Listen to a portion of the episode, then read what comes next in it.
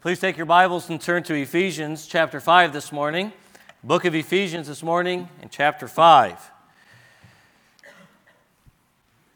How many of you here enjoy riding amusement park rides? Anybody? Okay, the roller coasters? Okay. How many of you used to enjoy that? a little too old for it now, right? Uh, well, that's not actually been something I've been a huge fan of myself.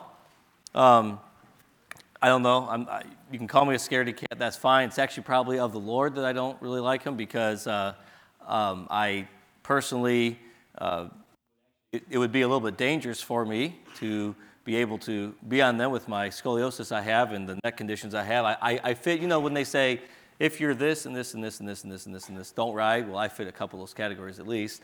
Uh, and it's not phobia, uh, being fearful. It's just, uh, I, I, remember the only real experience I had of the of being on a uh, on a roller coaster, big one, was in Ohio. I don't remember the place, uh, and uh, but it was it was, it was one of the major places there years ago, and we were with our family and my aunt Joy. And for those of you here and know her, she just actually passed away. Um, I think this is around the anniversary time, and it was uh, not that. Uh, I think it was let's see, that was 2010, so 12 years ago.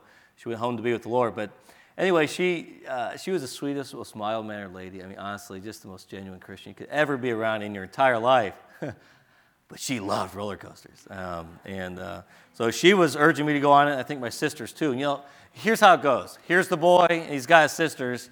And uh, he didn't really want to go, me, but his sisters were all in. So what am I going to do? I got to go, right? All of you can. Um, I don't know why I keep cutting out here. I guess uh, we may have to go to the main mic. I'm sorry for this.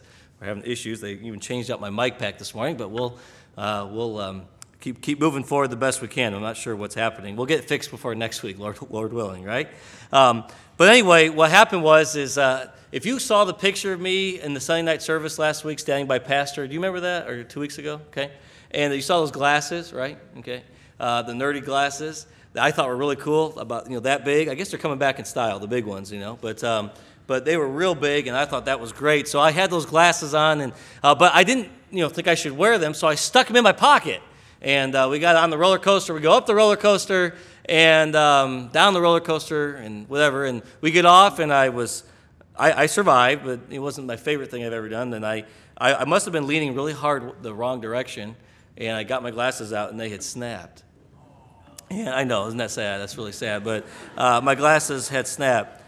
Now, imagine if I had been at that amusement park and I had actually really, really, really wanted to ride those rides, okay? And that, that was something I loved to do. And I had even paid the admission price to get in there and actually be there at the amusement park. And I had the, I had the gold pass, the gold standard. Every ride was available to me to ride. And I literally walked around the entire time I was there at the amusement park, and I never got on a, on a ride. I, I never actually believed that what I had actually purchased was going to get me on there, even though it said on the ticket, all rides are available for you. You have bought all of them, and I, get, I got on none of them because I didn't believe in the reality of what I actually had bought.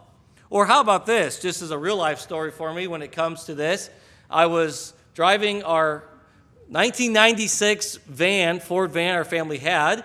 Uh, and uh, we, God had given us that van. It worked really well for us, but we knew we were at the end of it because it wasn't passing emissions. And it was too expensive to fix for the value of the van.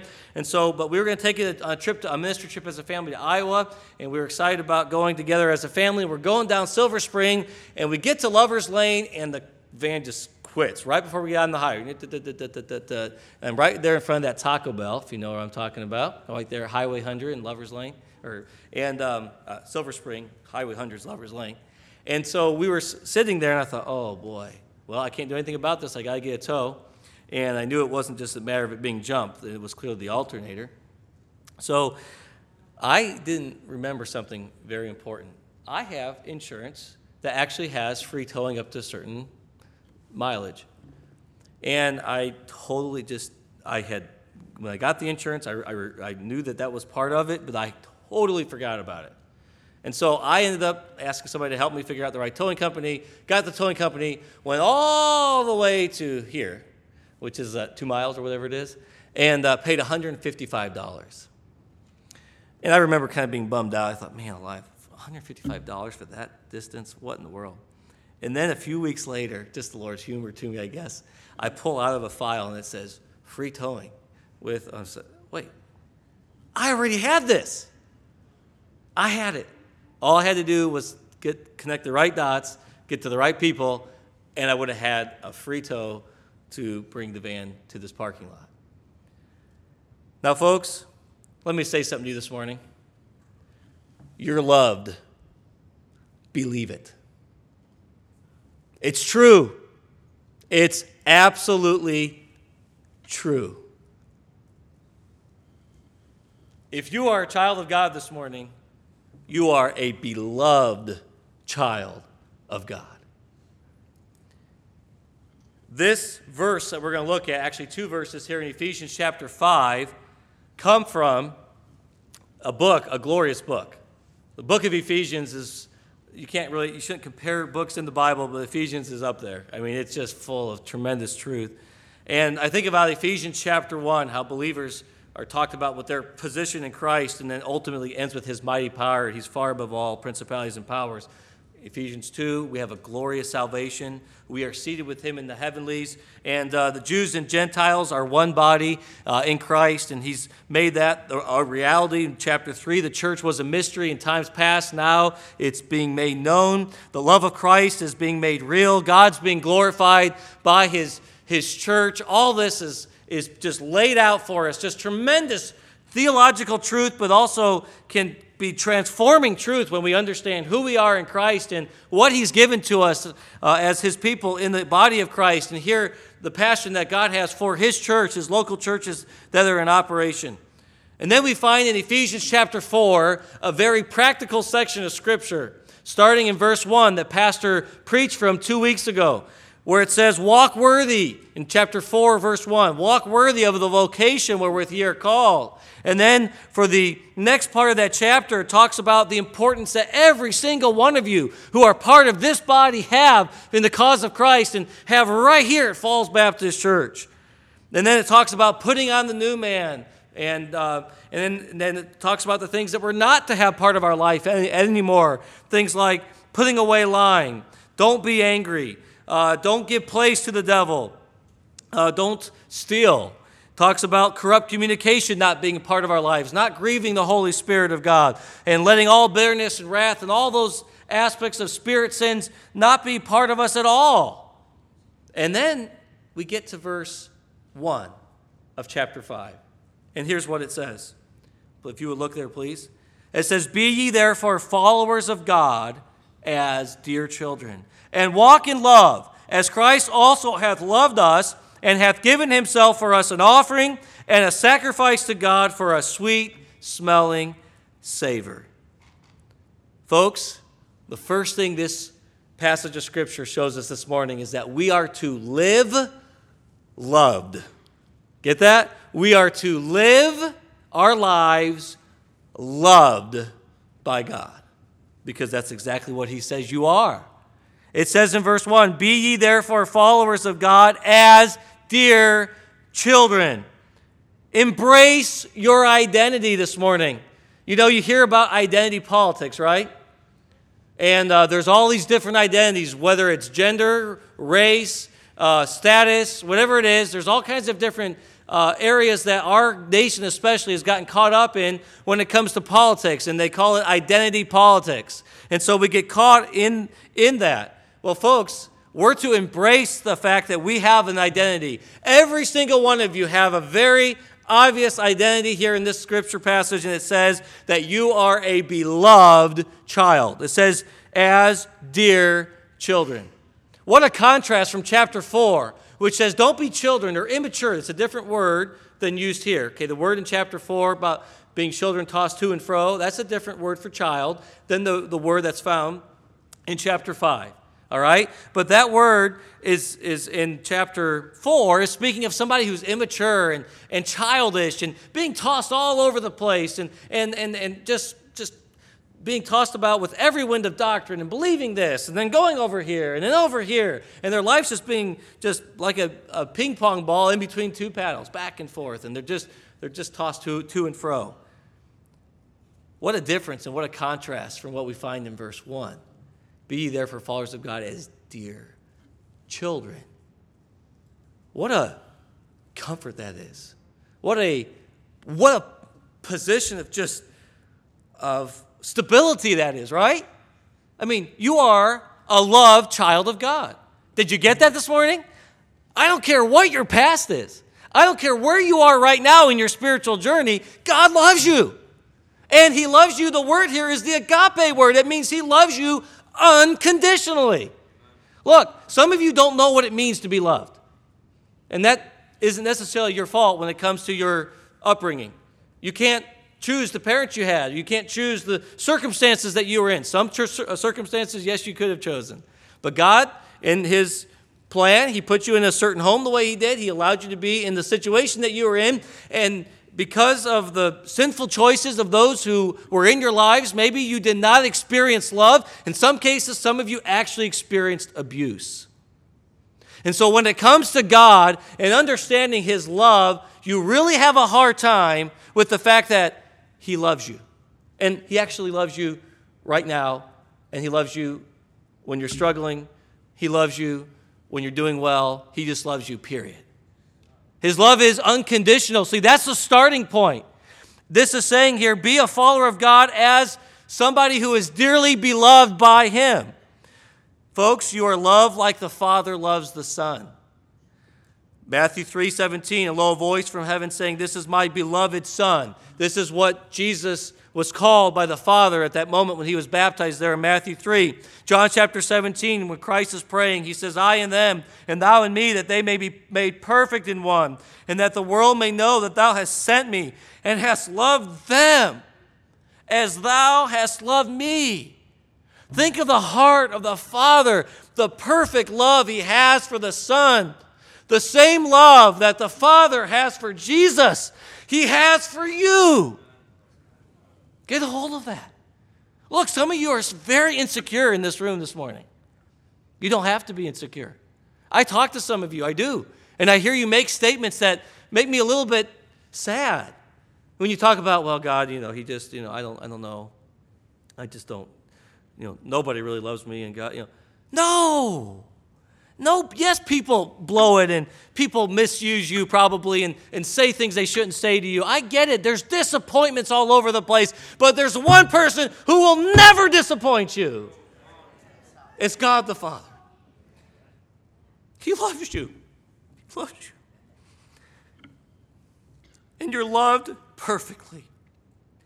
First John chapter 4 says, And this was manifested the love of God toward us, because that God sent his only begotten Son into the world that we might live through him. Here in his love, not that we loved him, but that he loved us and sent his Son to be the propitiation for our sins. First John 4 19 says, We love him because he first loved us. You know what true love is? It's loving your enemies.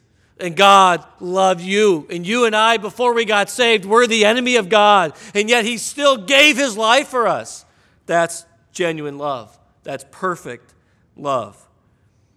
You know, in the last few hours, literally, I am very grateful that my God has been actually preparing my heart because as I was meditating on what I was going to be preaching today for the last two weeks, kind of came to a head in the last few hours. As we got back from Atlanta at 5 o'clock, my little boy was, uh, Nathan, was so well taken care of. He was, uh, but he got sick two days ago and got the flu, and he wouldn't keep anything down at all. And they did everything they could to take care of him, did a great job, but he just, he was sick. It was a, not a good bug. And we got home. Um, I appreciate those who were babysitting him. They said, look, you probably better take him somewhere.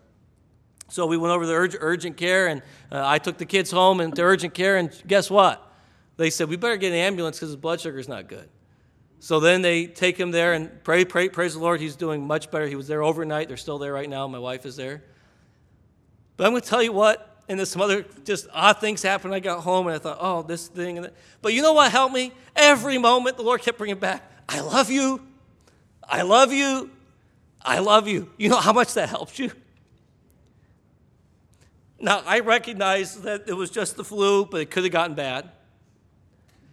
But the fact is, is I put this little monkey in the blanket in the bed because he had been somewhere else, and I put it there.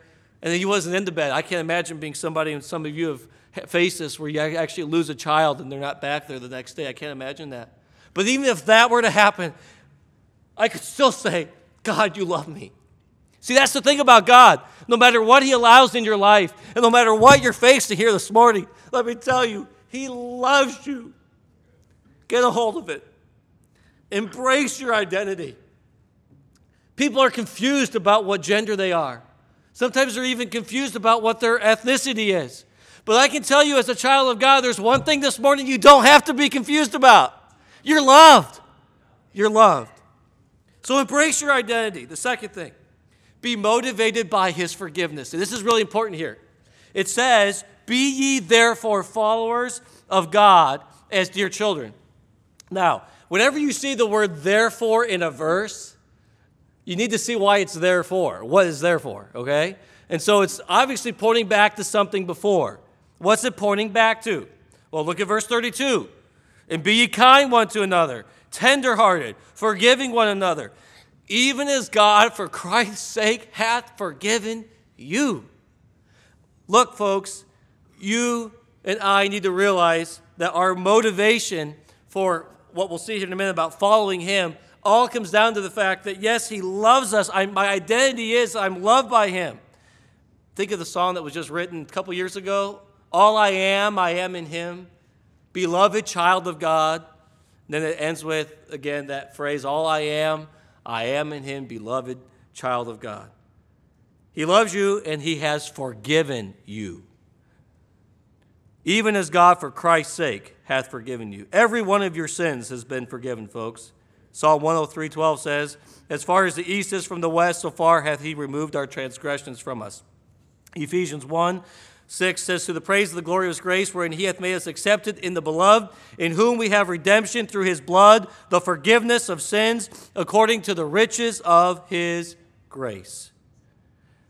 Every sin that you have has been forgiven. But let me also tell you that our forgiveness came at a great price when we think about being motivated by this forgiveness. You notice here, it says, As God for Christ's sake hath forgiven you. And that also in verse 2, it says of chapter 5, He hath given Himself for us. Can I just tell you, folks, for us is not just a cute little preposition. That's a very significant word. For. It doesn't mean He did something nice for you, He did something called gave Himself in the place of you. Big difference, right? It's one thing for me to give you a gift. It's another thing for me to actually be willing to give my life and take and be the substitute for you if you were going to have to face death. That's what Jesus did. He became the payment. He didn't just die for your benefit, He actually died in your place. That's a big deal, isn't it? And we find here that our debt was paid in full even as God for Christ's sake hath forgiven you. He has paid the debt that you and I deserve to pay. Verse 1 Corinthians 6:20 says, "For ye are bought with a price. Therefore glorify God in your body and in your spirit, which are God's." You and I have been bought with a price. And the sin debt that you and I both have or had, if you know the Lord as Savior, is paid in full. Your sins have been removed as far as the east is from the west. Let me tell you this morning, though, if you don't know the Lord as Savior, you need to come to Him and get that gift of salvation. You need that salvation because without it, you do have a sin debt. And you're, the Bible says sin is worthy, the punishment for sin is death, death apart from God and hell. But as we're talking about, Christ gave Himself, and you can receive that today. What if you got a statement in the mail? Let's say you had a debt, maybe your mortgage, and all of a sudden you got a statement that said, paid in full. Wouldn't that feel good? That feel really good. I'm not uh, condoning everything about him. There's a lot of good that he has, but uh, there's obviously some things I wouldn't be 100% for. But many of you heard of Dave Ramsey, right? And he's all about something on this radio program called the Debt Free Scream. How many of you heard that before? Okay, a few of you. Where what they do is people get on and they give their stories. And they say, I had a debt of, we, we, we had student loan debt of 100000 and credit card debt of 50000 and, and uh, we got um, very serious about taking care of that and uh, within the last four years we finally got it down and we're now completely paid off They'll be there at the, the national headquarters, I think, in, in Tennessee, and, and they'll, they'll, they'll give their story on the program. They're in front of a lot of people there. And then what happens is, is he asks them how they did it and what decisions that they made to get out of debt. And, and uh, they'll, they'll talk about uh, just all the hard things they had to do to get out of debt. And it, it's very interesting. I actually I enjoy listening to those things sometimes because it's like, wow, that was, a, that was quite a few steps they had to, had to take, and they had to really go after it. And, uh, and then they do something. He says, We're going to count down three, two, one. And then normally it's a husband and wife on there, and they'll, they'll yell the words, We're debt free.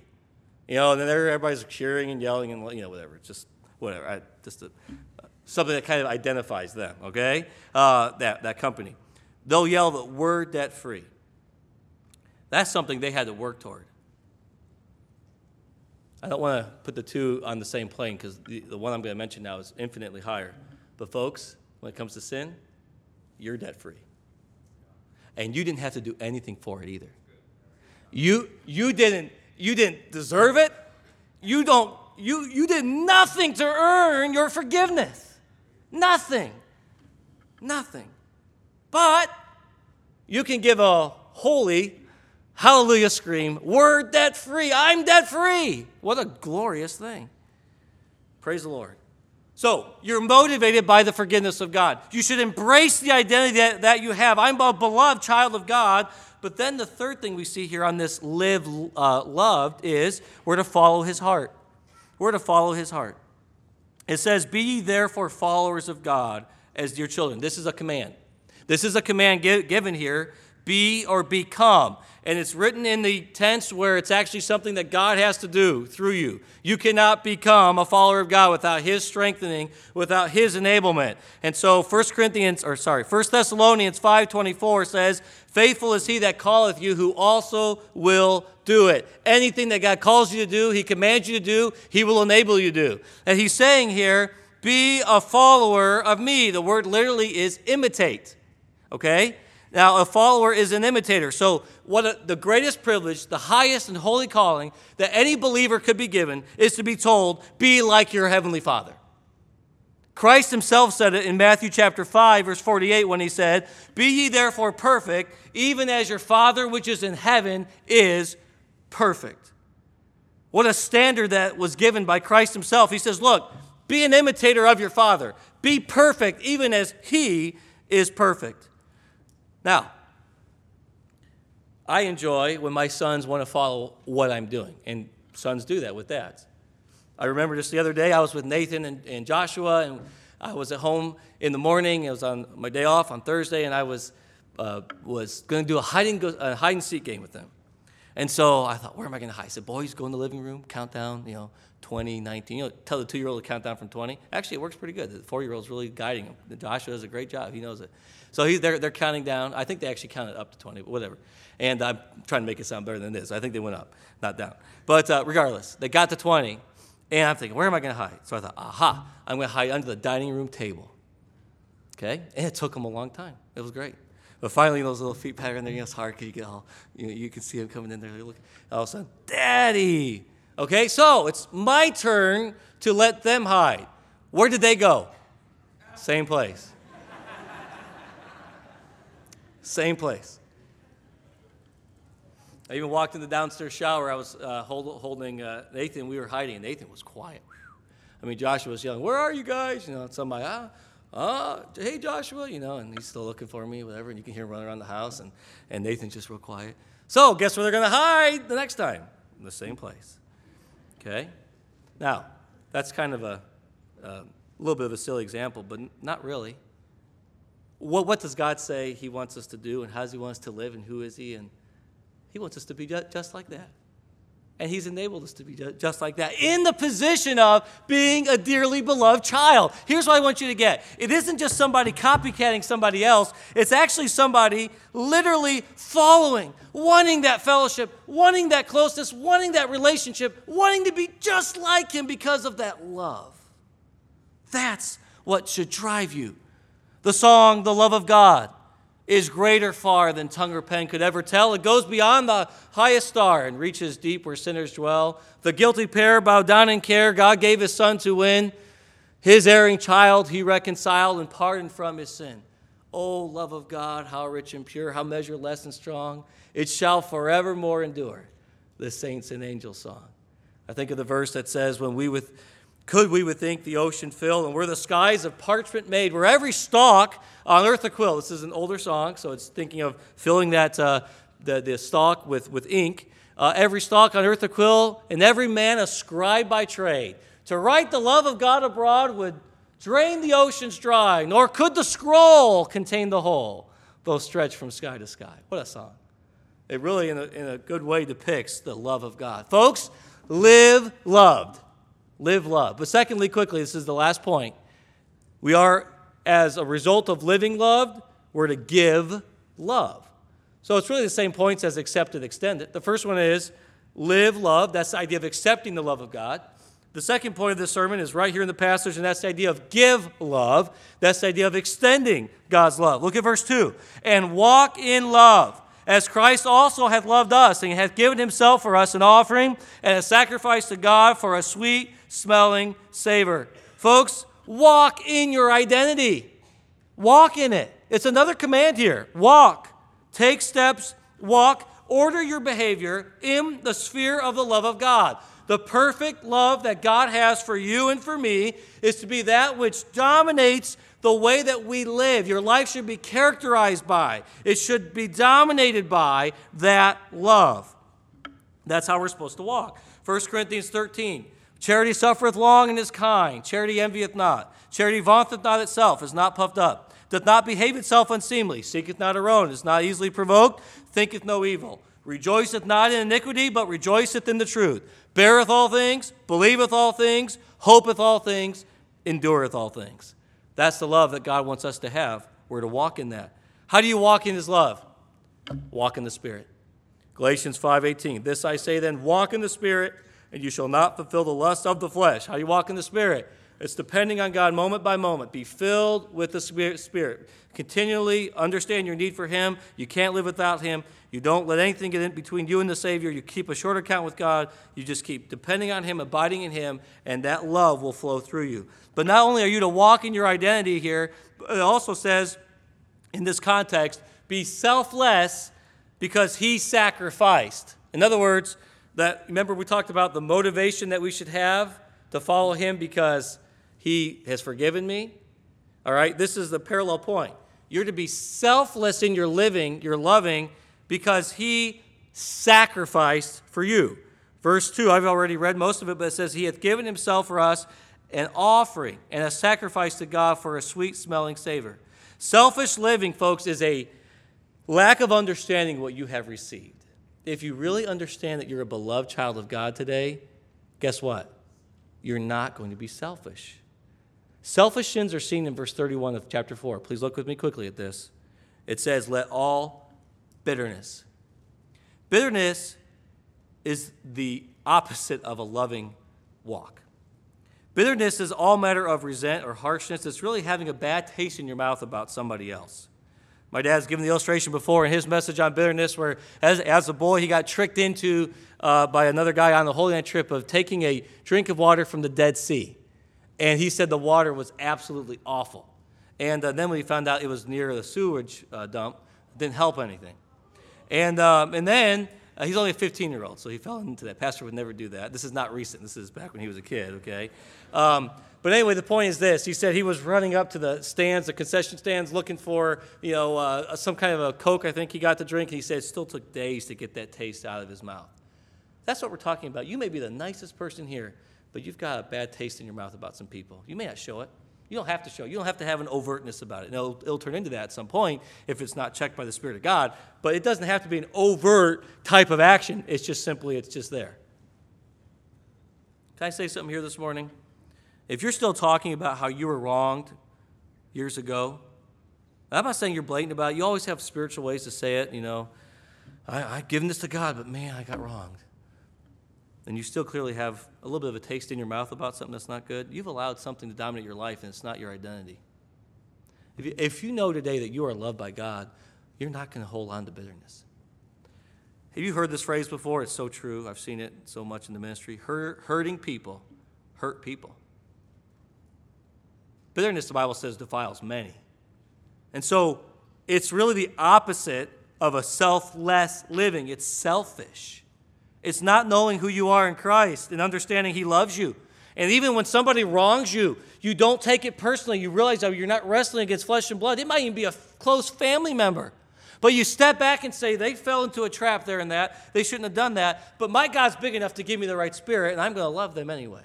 That's the way we're supposed to react. But we get bitter, and then it turns into wrath. That's a violent outbreak of anger. It's like somebody who boils up and then subsides. It's not always anger, but they get mad and then they don't. Or anger, indignation, just, just angry a lot. Clamor, it's the outcry of passion. It's the idea of a manifestation of anger and brawling. Evil speaking, you're just slandering and in- injuring others with your speech. And then ultimately, malice. That's just a wicked and evil behavior that just is out for destruction. Isn't our culture in the malice point in many places? Christians, though, I'm amazed at how many Christians. Look, if somebody gets online, let me just say this if somebody gets online to try to knock a place that they've been at years ago, don't you think that's a problem? Why are they doing that? Well, I got to tell my story. I'm going to tell you what, folks, something's wrong with that. If God's big enough to take care of their situation, He can take care of it. God's big enough. He is big enough to do that. And God, look, God will mete out justice. Remember, God says, Vengeance is mine, I will repay, saith the Lord. That's why if we if we know that we are loved and we and, and we live in that reality, then we're not going to do anything to do to hurt the, lo- the other ones who God loves too. But then we find that forgiveness of others is a recognition of the fact that I have been forgiven. It's living in that recognition of, hey, I've been forgiven. I need to forgive. You know the story in Matthew 18 of the man who was forgiven much, and then he goes out with somebody who, who owed so much less than what he had owed to that Lord, and he immediately was putting that man in prison. Unbelievable. Here he had been forgiven much, and he would not forgive a little. Now, folks, have you been forgiven much this morning? Yes, you have. Then don't you think you should be willing to forgive others the little bit compared to what you've been forgiven? The idea of being kind in verse 32, be kind, is the idea of a benevolent, gracious, kind spirit as opposed to being harsh or bitter. Tenderhearted, compassionate. Forgiving is, is the idea of doing a favor to, to show oneself gracious, to forgive in the sense of treating the offending party graciously, just forgiving them, just completely releasing that to the Lord and just treating them with love. It says, even as God for Christ's sake hath forgiven you. In Christ you are forgiven, folks, because of what he did. So what we're supposed to do there, according to that, then, is we should be able to uh, be selfless because of the sacrifice of our Savior. And then, lastly, we're to reflect His heart. We're to reflect His heart. Notice here walk in love. Be followers of God as dear children. And Look at verse 3, please. For fornication, all uncleanness, covetousness, let not once be named among you as become as saints, neither filthiness nor foolish talking nor jesting, which are not convenient, but rather giving of thanks. Folks, God's followers who truly love Him want nothing to block the reflection of His glory in their life. A son who loves his daddy is not going to be wanting to do things that hurt his daddy. If he wants to be like his daddy, he's not going to get involved in things that are the opposite of his daddy. Look, folks, your daddy, and I'm not speaking irreverently, he's Abba, Father. Your daddy is pure. Are you?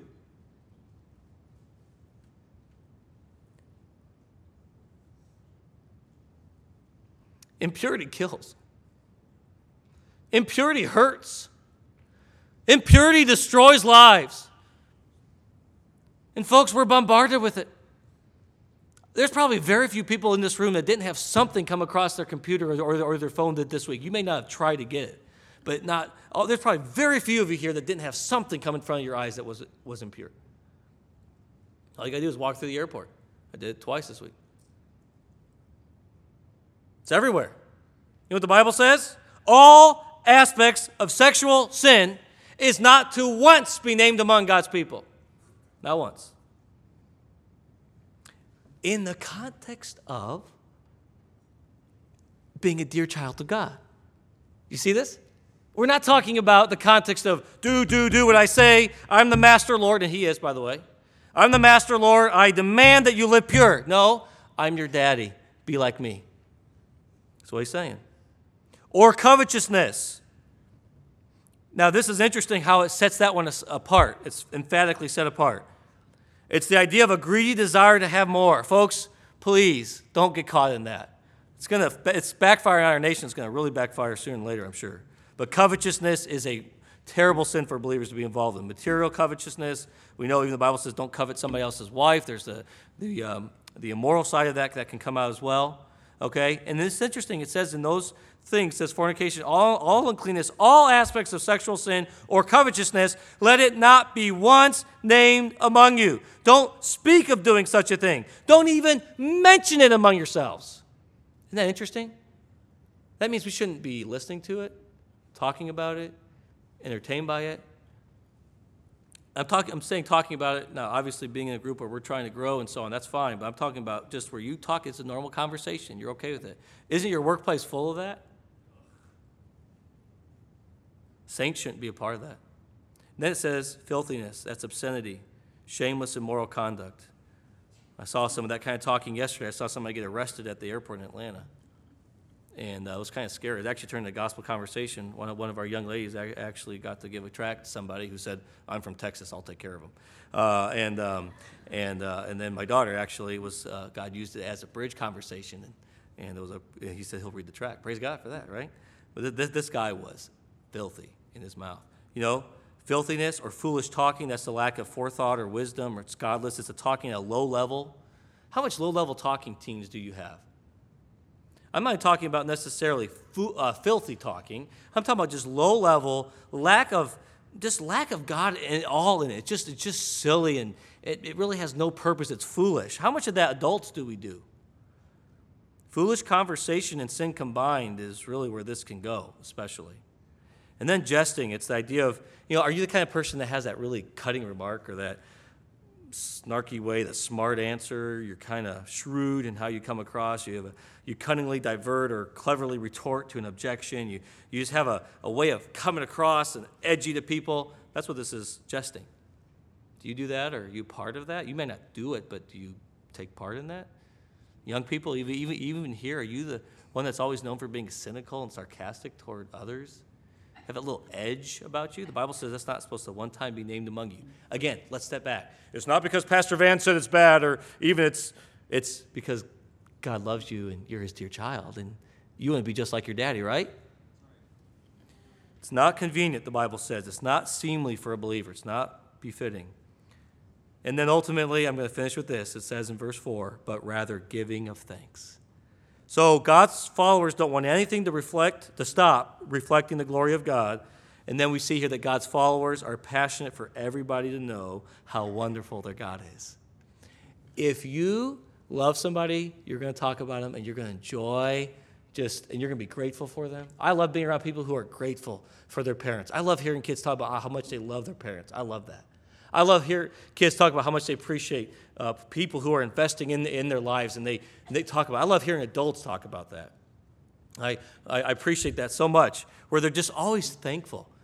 Think about it the selfishness of all the sins I just mentioned, or the selflessness of just a thankful spirit. Being thankful no matter what God has allowed in your life. So, friend, as we conclude this message here this morning, let me ask you this Are you genuinely able to say this morning that you are living loved today? Are you secure? And then can, can you say that you are giving love to others? Can't give love unless you're living loved. And may God help, help us to accept His love to us this morning and extend it to others. Let's bow for prayer, please.